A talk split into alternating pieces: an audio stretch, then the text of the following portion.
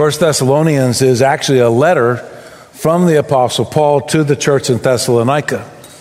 And in the middle of it, and really the whole context of the letter, are these words of encouragement, these words of strength, these words of appreciation. Paul loved being with the church in Thessalonica. He loved interacting with them. He loved spending time with them. He loved sharing meals with them. He loved worshiping with them. He loved talking about the way God was moving and what God was doing. He loved and he appreciated and he was thankful for this church. And right in the middle of this, what we call a book of the Bible, it's in our New Testaments, it's towards the end. You can locate it relatively easily. Um, in the middle of First Thessalonians, he just kind of stops and he talks about attributes and characteristics of this church that he so deeply appreciated. In other words, he kind of gives them an expression of what we're calling true church what it's like to be the church of Jesus Christ, what it's like to live out that reality in that life, what it's like to be able to be a part of a church that makes a difference. And ultimately, for us, as we study the scripture, then, then we recognize and we've kind of paused in the middle of this series to just simply say, why do I go to church?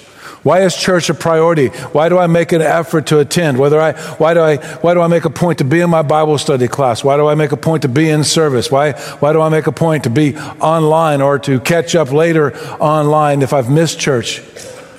What is so important about the church? Why, why would the church be true to me? And we've talked about encouragement and we've talked about prayer. And today we, we talk about that sense of, of growth, that sense of, of priority of becoming a believer in Christ who is distinctively like Jesus. And so, if I want to grow in my faith, if I want to grow and I want to mature in my Christian walk, I find that the easiest and the best place for me to do that is in the context of church. In this particular section, so we're in 1 Thessalonians, we're in chapter 3, we're in verse 11. The Apostle Paul has kind of finished describing some of the things he's thankful for in this church, and he pins a real short prayer. He just simply says to the church as he prays, Now may our God and Father Himself, in verse 11, our Lord Jesus, direct our way to you. And may the Lord cause you to increase and overflow with love for one another and for everyone, just as we do for you. May He make your hearts blameless in holiness before our God and Father at the coming of our Lord Jesus with all His saints. Amen. He prayed for the church that He loved so deeply, and He prayed about areas of growth. In verse 11, in the very first one, he prays about what I'm going to simply call trust. I love the way Paul phrases this. Now may our God and Father Himself and the Lord Jesus. They are equal terms because it's one God, different personalities. In the full authority of who God is and in the Godhead, direct or literally clear our way to you. Paul is emphasizing that our growth takes us to a place of trust. Trust takes time, and that's why it's part of growth. We might immediately trust in Jesus the same way we might meet somebody and be in a relationship with them that seems appropriate, it seems helpful, it seems like something we want to be a part of, and there's a level of trust. But there is nothing like the trust that is developed over time, the trust that's developed over experience. Paul is simply saying, not that we're going to make plans. He said things similar to that. Not that we've got the best strategy to figure out how to be reconnected. Not that, not that we just simply want to come see you and it may never happen.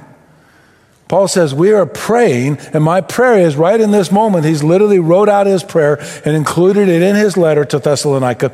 He says, We are praying that God will clear the way, that God will make a path possible, that God will, that God will open up the doors for us to be together. And this is trust that grows in a Christian's heart in the context of living in the church. Because we need wisdom and we need guidance. This isn't an old concept. David prayed it when he wrote the lyrics to his most beautiful song that we quote all the time. Guide me, he says, in paths of righteousness for your name's sake. When I come to every fork in the road, when I come to every moment and I have to make a decision, I want God to direct that path. I want God to clear that way. And if I recognize or I think I'm in a place or in a moment where God isn't directing that path, and I have that sort of uneasy feeling that this isn't just a good idea, maybe we're in the wrong place, maybe we're headed the wrong way. Instead of insisting on plowing forward into increasing difficulty, you stop and you pause and you let God direct you. A couple years ago, we were at the ranch and we had gotten stuck, which is a common experience if you have farm property or ranch property. It's a pretty common thing that happens, especially if you push the vehicles a little further than they really are intended to do, intend, intended to go. And so we're walking back, my buddy and I, we're headed back, and, and I make the suggestion that we cut through this way.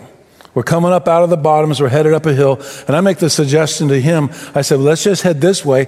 I think we're right below the cemetery. There's an old cemetery on the ranch, and, and I, th- I think if we cut through these trees, we'll get there easy, and we can cut off probably a good mile in traveling. He was nice. He's always nice. He's very friendly. And, and he said, okay, okay, James, we'll do that. And we start up that hill. And we hadn't gotten about maybe 100 yards at most, probably more like 50 yards. And we hit really dense thicket, lots of vines and, and trees, and you can hardly move, and we're fighting it. And he says, James, I don't think this is such a good idea. And he turned around and walked off. And I was standing there tangled up. I could either go on because I'm convinced I'm right, or I could turn around and follow him. His goal was to follow the road. I mean, who wants to take the easy way, right? Fortunately, we turned around because it was just going to get worse. That happens to us in our spiritual lives. It happens to us in our career choices, in our school choices, in our friend choices. We want God to direct. We want God to be able to speak to our hearts and with a pause say, I don't think this is the best path. I think there's a better path. We want God to direct and to clear our paths. And to be able to do that, we have to trust. I had at that moment, we both faced decisions. He faced a decision to trust me in my sense of direction. He had to face a second decision to call me on it and, and actually address maybe my decision wasn't the best decision. I had to make a decision to trust him in that moment. The whole decision making process was tied up in the ability to trust. Part of maturity as a Christian is recognizing that God's suggestion is always the best suggestion.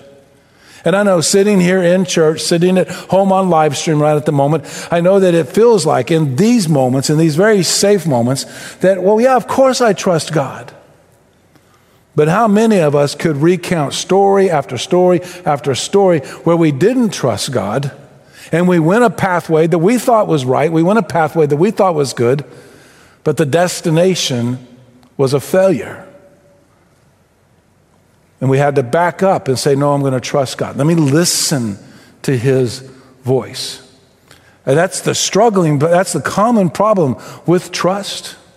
We have to listen to his voice, we have to hear his voice, and we have to respond to his voice. But we don't have always that sense of confidence. And that's why we struggle with it. But when you come to church, whether you're coming to a Bible study or you're coming to a special study of some type or you're, you're coming just to a game night to spend time together and, be, and just relax and have fun with one another, or you're coming to a, a worship service, in these moments, we interact with other people that have been making those same decisions, making those same choices, and have repeatedly trusted God to lead in those paths. And when they look back on it, they can see God's hand guiding them, and that encourages us and that strengthens us as we make make our decisions as we simply pause and say, Is this the best choice? Nick and Sybil sit right down here up front. Nick and Sybil had to make that choice. They made a choice to move to this region because their children live in this region.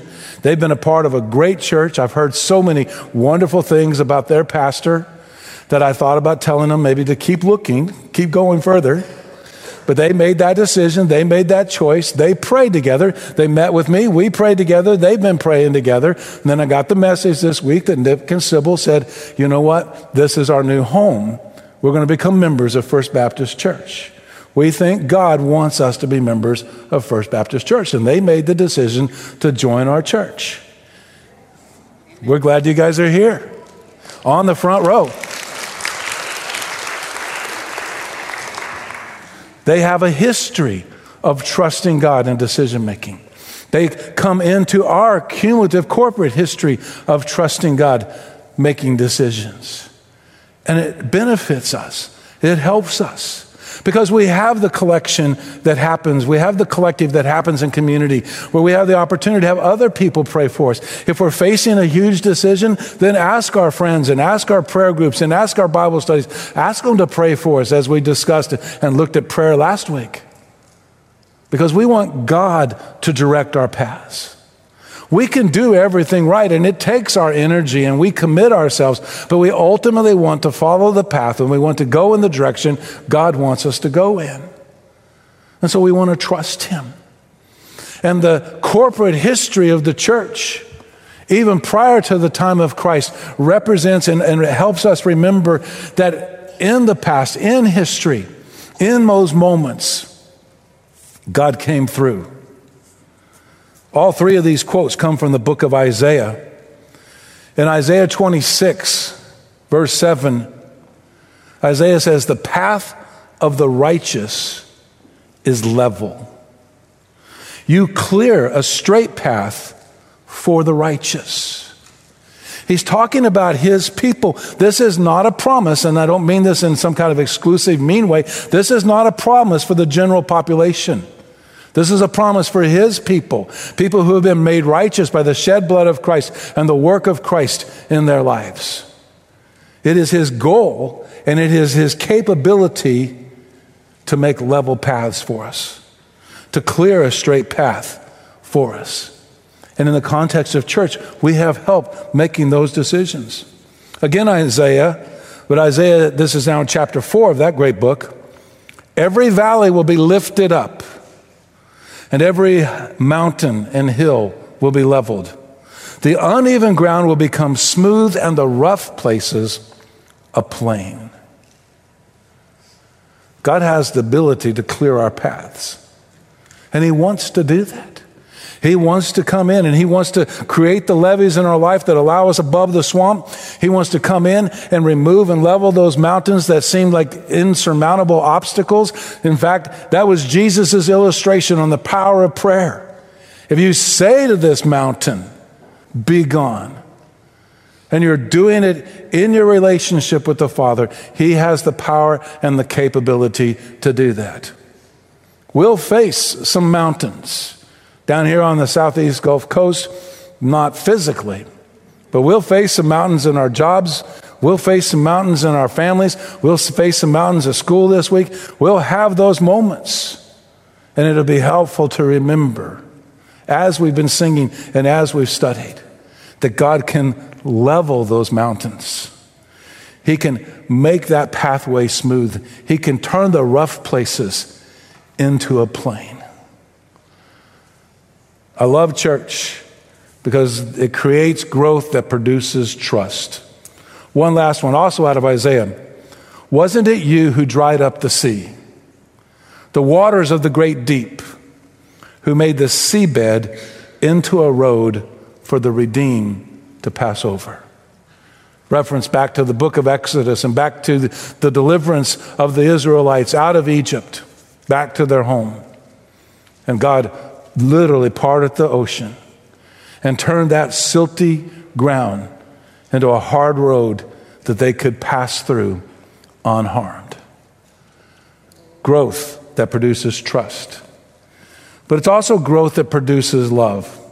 He continues his prayer, and in the next sentence, he says, And may the Lord cause you to increase and overflow with love for one another.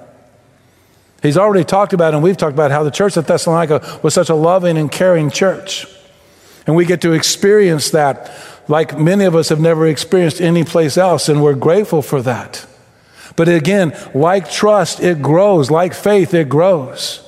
And now our love grows and our love increases for one another. And in doing so, we're obeying the commands of Jesus. Paul quoted Jesus in Galatians chapter 5, and he said, For you were called to be free, brothers and sisters. Only don't use this freedom.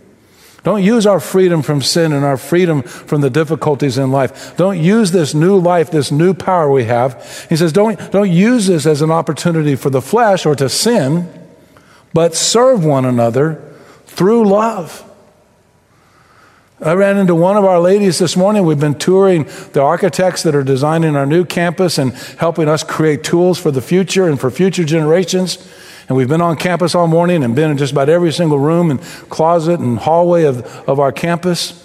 And there's one lady in our church, I, I tease her sometimes as kind of a pinnacle greeter. I've seen her in like four or five different places this morning.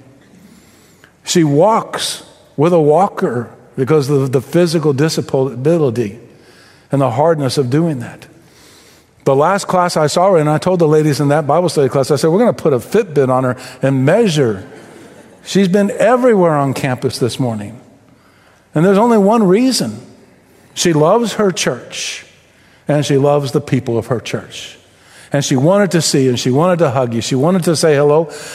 But it wasn't just that. She also loved the people who could be a part of her church.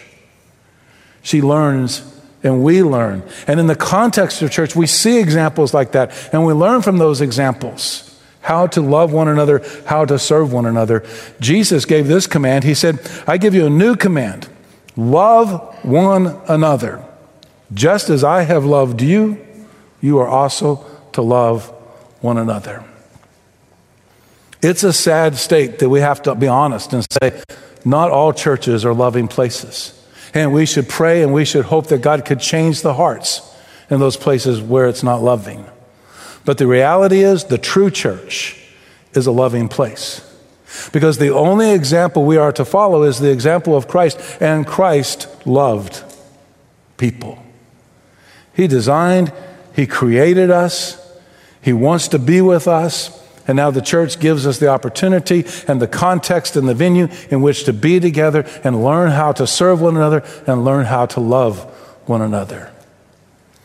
But just like the lady I've referenced, not just ourselves. Look at the second part after the connection, at the conjunction here. It is growth that produces love for the unchurched. Paul doesn't stop at saying love one another. He is praying that they will increase and overflow with love for everyone literally the whole world. But it's difficult to love the whole world. So start with your neighbor. Start with the kid in your homeroom class. Start with your friend down the street. Start with the, the, clerk at the store. Start with the rest of the world. Start with a guest that walks in for the first time and they have no idea where they're at and they're trying to find some place to find because they've got a friend here and they want to be with that friend but they don't know how to find the friend. We stumbled across her, lost, confused, ready to give up, quite not necessarily all that bad. Her one question was, Can you help me find my friend? My friend says she's in her room, and I said, Well, we got a lot of those. Does your friend have a name? Oh, yes, my friend has a name. Well, give us the name. And give us, gave us the name. And we said, Guess what? We're a bunch of old guys touring with a bunch of architects. Um, but we actually know your friend. And they connected. And then all of them together invited me to sit with them this morning. It's a different experience sitting with the youth group. If you guys want to try it out next week, feel free to come down here. Um, it's a little nerve wracking. I'm not used to having Josh that close to me while I'm worshiping. And I'm like, I'm like sitting there telling, I'm going back and forth with kind of this parallel because of our, our good relationship. I know him. I'm like, Josh is looking at me worshiping okay, it's okay if Josh is looking at me worshiping because he can't see me while I'm worshiping anyway because Josh has a blindness disability, but it's okay. But you're close enough, he might be able to. And I'm like, the whole time I'm just like, I'm so nervous. It's like test day at school worshiping on the front row with you guys. I love you, all of you, and I appreciate the guys that invited me, but I don't know that I'll do it again next week. Somebody in the back, hold a seat and invite me back there next week. I'll try it in the back sometime. Love one another, but love everyone. Love the guest. Love the first time person. Love the person you've never met before. Love the people outside of the church. We're going to walk out, and there's all kinds of activities going on in our community. Love them today. Again, looking at the words of Paul, Paul said, Look, for the whole law is fulfilled in one statement love your neighbor as yourself. And labor, of course, in this con- neighbor, neighbor in this case is, is in the context of proximity and relationship, not necessarily geographic. Your neighbor could be that obnoxious person on social media this afternoon, or it might be your actual neighbor and their bo- dogs that bark incessantly all night long while you're trying to sleep on a Saturday night, which are tough nights for some of us. This is what Jesus said, and this is one of my favorite verses in Scripture.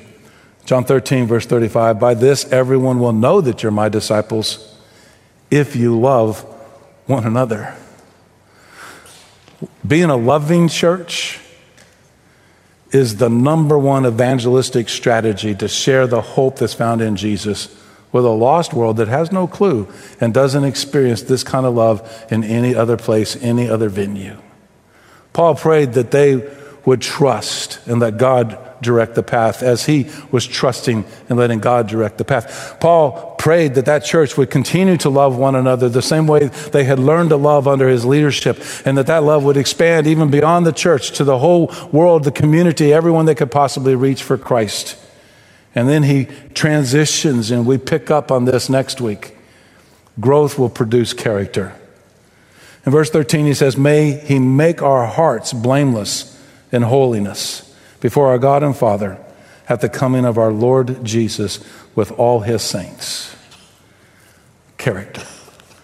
We want to grow into people that reflect the holiness of God. That's our goal.